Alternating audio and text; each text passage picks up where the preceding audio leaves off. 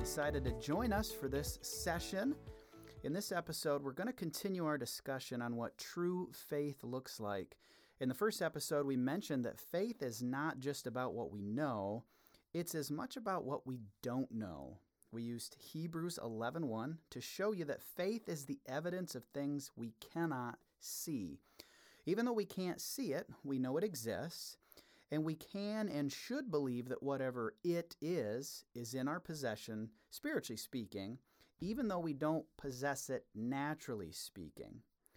We also told you that these unknown or unseen things often deal with the big ticket items in our lives. Uh, things like where we're going to live, who we're going to marry, what university we attend, maybe which company we work for. God is very interested in the major pit stops in our lives. And the reason that He is, is because He has plans for all of us. He has plans for you. And when it's the small things, uh, they don't really have a bearing on that plan. He's really leaving it up to you as, as a grown adult, as a Christian, to make your own decisions in life. But there are major decisions in life, these, these major, these big rocks, if you will, that they can and often do impact that final uh, plan, or not necessarily final plan, but just a plan that He has for you in life. Think of it this way if God wants you to uh, be an influence to a certain group of people, well, you have to work at a place where those certain people are if he has gifts that he's implanted in you to be used in some way, and those gifts are complemented by uh, gifts in somebody else, then he's obviously going to want you to uh, have a relationship with that person in life, whether it's a friend or, or romantic or, or whatever it might be. So hopefully you're seeing the big decisions in life, God really does care, uh, wants to have a say, and does have a say it's just whether or not we are seeking Him and listening to Him so that we can walk, walk out that plan that He has for us. Uh, so we told you that uh, often the unknown or unseen things that we see in Hebrews 11:1 deal with these big ticket items in our lives. Jeremiah 29:11 uh, reminds us that he does have plans for us. God said, "I know the plans I have for you, they are plans for good and not for disaster, to give you a future and a hope. And that's going to be important to remember as we progress on our conversation in this session that we're having faith that what God has planned for us is a good thing, that He's not creating plans that are going to hurt us, harm us, uh, but that they're good plans. So, knowing all of this, I want to encourage you to learn this lesson now. learn it the easy way. Learn it the way uh, where you seek God's will for your life in these major areas proactively, because we can learn this lesson the hard way. I know my wife and I did. In fact, I told you that I was going to share a story with you during this session about how we learned it the hard way. I'm going to share that in a sec in a second here. When you seek God's will, when you ask Him which path He wants you to take, you're actually living out this type of faith that we read about in Hebrews 11:1. You see, when you have multiple options before you and you ask God which option He wants you to take, it takes far greater faith than if you were to just make those decisions on your own based on your own natural circumstances. We used the example in the last session of two different companies that you could go work for. You're in the job market and uh, you're trying to figure out which company to work for. Well, most people in this world are going to make that decision based on the location, based on the hours, maybe the benefit package, the salary. And so we could just make those decisions on our own, and that really takes either no faith or limited faith. No faith, if we just make it on our own and we make that decision by ourselves and we don't really care what the outcome is, it really takes no faith. If we're making the decision on our own, but there's one way we want to go, then we'd take that to God in prayer. And it takes a little bit of faith because we're asking Him and believing Him that He'll give us exactly what we're asking for. But it takes this greater faith, this true faith, to say, Lord, I don't have all the answers. And I'm not going to go based on salary or location or culture of the company or benefit package. I want to be where you want me to be, surrounded by the people you want me surrounded by, having the influence you want me to have. God, I want to take the path that you've got for me. That's really this Hebrews 11:1 faith we see uh, when it's talking about faith is the evidence of things we cannot see. So when we have those multiple options before us, we really want to seek the Lord in that. Again, it's it's already hard enough in life to weigh all the options. It, it takes effort and energy to list all the pros and cons, to walk out uh, what's good about this and bad about this path, and what's good about plan B and what's bad about plan B. It takes time and energy and resources to talk to mentors in your life to seek wisdom and counsel and friends and family, and then to make that big decision. That all alone does take some faith. But it definitely takes faith to really ask God, what do you want? Which path do you want me to go through? It takes faith to tell God what you want and then believe He's going to deliver on it. And really standing on that whole idea, Psalm 37 4, where because He's a father, and we have desires in our heart, we're trusting that He'll give us what we're asking of Him. And we know this. He does. I'm not saying that He doesn't. He is a Father. We can go to Him with details and with specifics and say, This is what I'm looking for, God.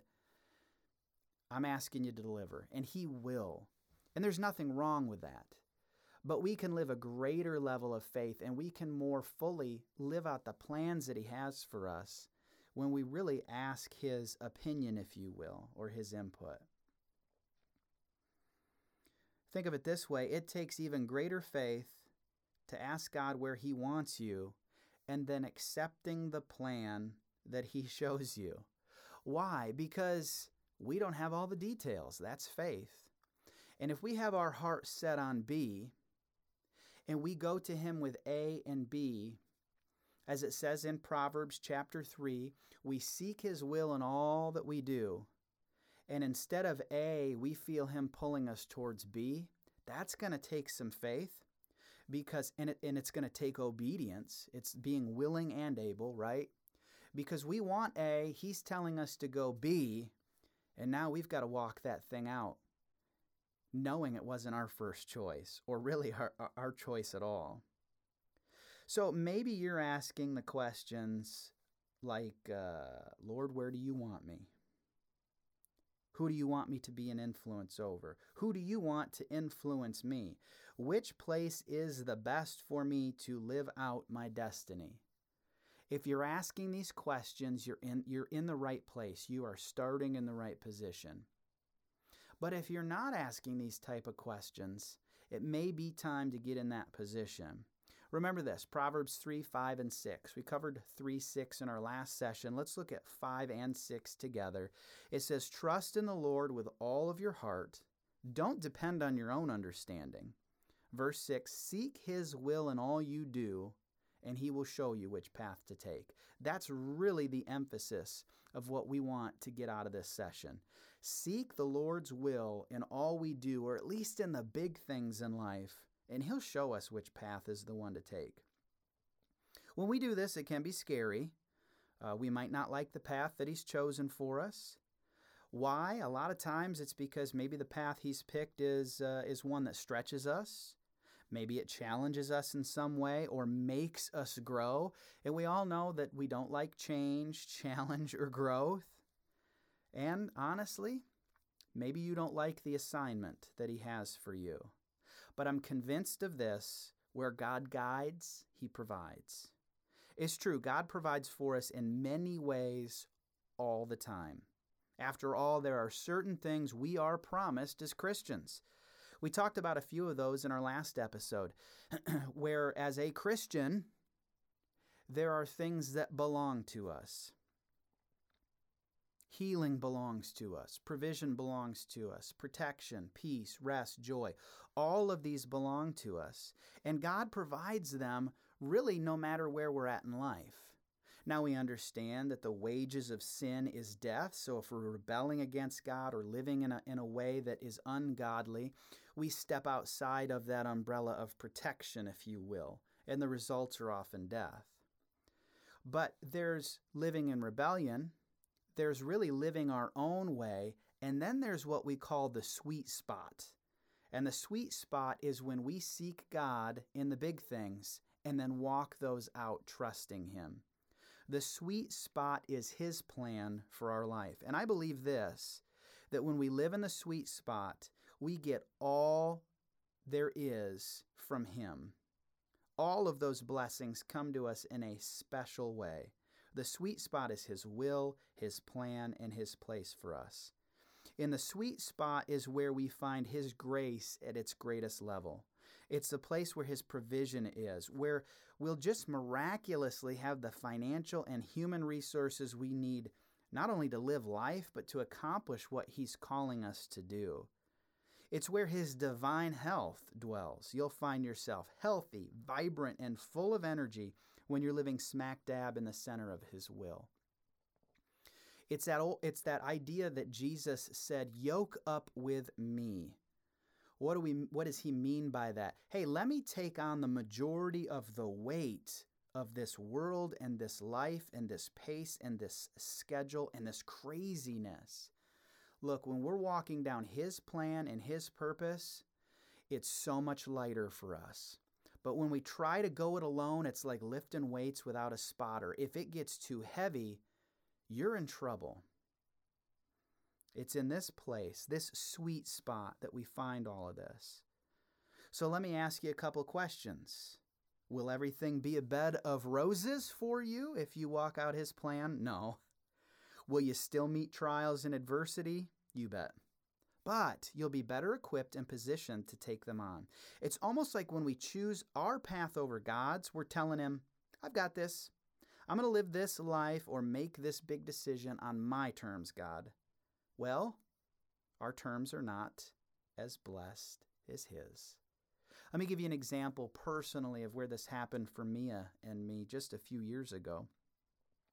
We had the opportunity to uh, build a home, and it was uh, our it would be our second house and the first time that we ever built a house. And it was really interesting because we wanted to try a whole new way of living.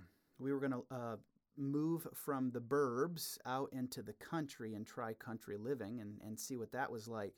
We wanted to do the whole thing, you know, chickens and a, a few acres of land and all that fun stuff. And Mia and I, uh, our heart was was right. It was in the right place.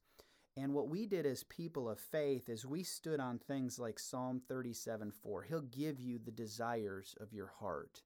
And so, what we did from minute one is we told God, this is the type of house we want. This is the size of property we want. This is the location we want to be in. All the way down to the details of these are the rooms, these are the amenities, this is the color of paint that we want. We took it all to God and we set it before Him and we trusted Him. We had faith that He would deliver that house for us. Lo and behold, God is so good. He did. In fact, not only did we get exactly what we wanted, but He blessed it in so many ways. We found ourselves uh, taking out uh, a mortgage where we didn't have to pay mortgage insurance even though we hadn't put 20% down. It was unheard of. The bank just basically said, You're good, we trust you. Now, we had some people, some friends that we know that were working on our behalf, and so they spoke on behalf uh, for us and said, hey, we can vouch for them. They're not going to default. They're, they're going to do a great job. They're going to pay on time. But it was still unheard of. That was God. We, uh, we purchased uh, a certain amount of acres for a crazy amount of money. I mean, we got a massive discount on it. We got discounts on the home. Again, uh, we had friends that helped us, but we also believed the Lord was involved. I don't have time to tell you how how many times we saw God's hand on this. It truly was a blessing. We purchased an entire appliance package for the house and we received like a $3,000 discount on it. In fact, the store that we purchased the appliances from, Mia and I were convinced that the salesperson was an angel and that if we if we went back to the store a couple days later, she wouldn't be there anymore. This is how incredible it was. But even though this house was customized, we designed it, we built it, we picked everything. A year into it, we felt homeless. It was the strangest thing. It was the house we chose, but we didn't feel at home. It wasn't what we wanted. And we tried everything. Uh, within our budget, we tried to get new furniture. It didn't make it feel like home. We tried redecorating rooms, and it didn't feel like home. We tried uh, changing the paint color. It didn't feel like home. There was nothing that we could do that made this place feel like home. And a number of things, I don't have time to go into detail, but a number of health things happened to me. Some stressors and some anxiety and stuff started to creep into, into our lives. And we just didn't feel graced to live there. No matter where we went, we travel for, uh, for this ministry. We'd travel all around the country. And Mia and I would ask each other, could we live here?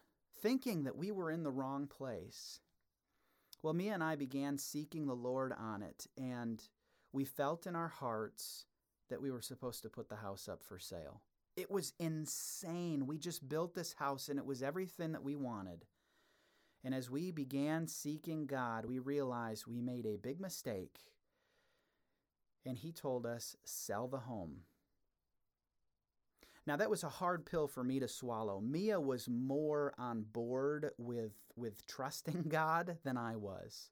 She was ready to take the big step. In fact, she felt like the Lord kept saying, Take a big step. And I kept just standing in the natural, wanting to hold on to this property, thinking I'd made a huge mistake and what an embarrassment it would be to sell the house and move.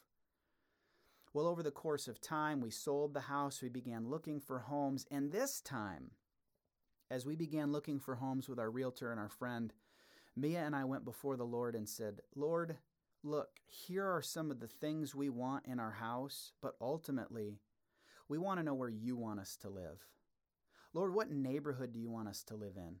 What type of home do you want us to live in? What budget do you want us to work within? What kind of mortgage do you want us to take out? You know the details, Lord. You know what the economic environment's going to look like in a few months. You know what neighbors need to be influenced. You know what kind of community we need to live in. You know you know everything, God. And you're going to show some details to us and other details we won't know yet. That's faith. And after looking at some 30 homes, I'm here to tell you we found our dream house. In fact, as I share this story with friends, I often get quite emotional because it's incredible how God fulfilled every desire of our heart. And this time we sought His will on where He wanted us to be. We purchased a home that was built uh, probably in the 90s, so it's not brand new. Another family had lived in it, obviously. And I'm here to tell you the house that we live in today is more home to us than the house we built on our own. I'm not here trying to, to tell you what to do.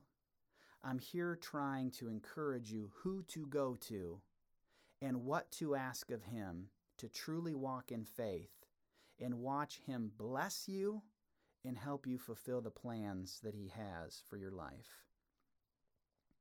The challenge that I lay before you today is this what is it that God's tugging on your heart about? What major decisions do you have to make in life that you've been trying to make on your own? It's time to practice Proverbs 3.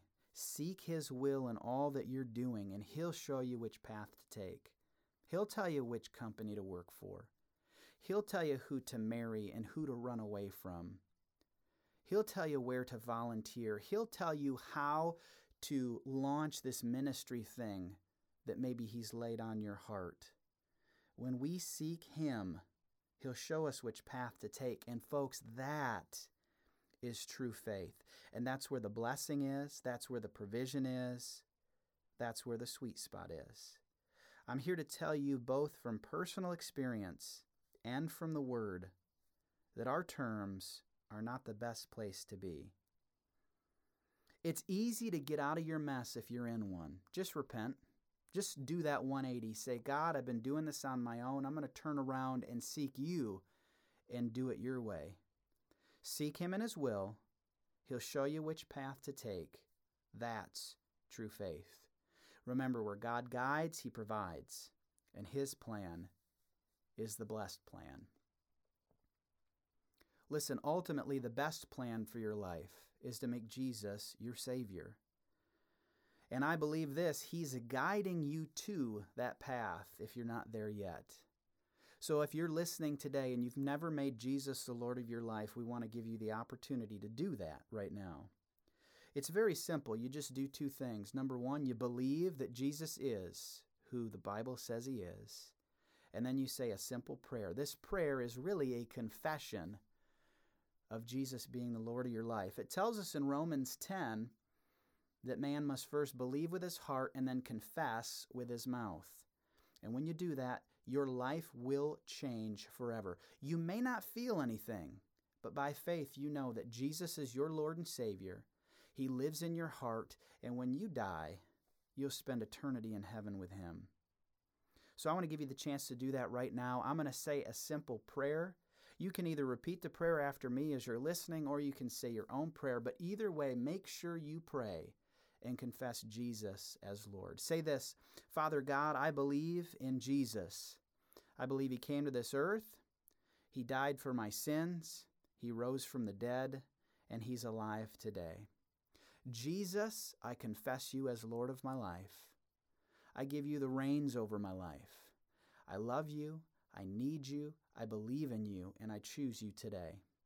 Jesus, help me, love me, show me, teach me, and guide me. I ask all of this in Jesus' name. Amen. Hey, we're excited for you if you made that decision today. It's the greatest decision that you can make. If you did, we want to encourage you to do two things. Number one, get into a church, a local church. Don't just watch something on TV or online, but get planted into a local church and tell someone there about the decision that you made. And number two, we want you to get a Bible in your hands and begin reading it. That Bible is God's love letter to you, and it will reveal to you the plans that He has for your life personally. If you don't have a Bible and you'd like one, uh, you're welcome to reach out to our ministry and we'll send one to you. Which leads me to the next thing. If you want to know more about our ministry or you want to contact us, you can check out our website. It's mattandmia.com and is spelled out, and Mia is M I A. And we're all over social media. We have a Facebook page, McCarty Ministries. Uh, we also have a, a, Twitter account where you can uh, you can follow us there, Matt and Mia, spelled out, and then uh, on Instagram, matt.mia. In fact, we want to encourage you to follow us on Instagram if you can. We're trying a little project here. The more people we can get to follow us on Instagram, the greater our reach will be for Jesus. Thanks again for joining us for this session. We're humbled and honored that you take time to listen to us. Now go out there and do what God has for you, and we'll talk to you next time on this podcast.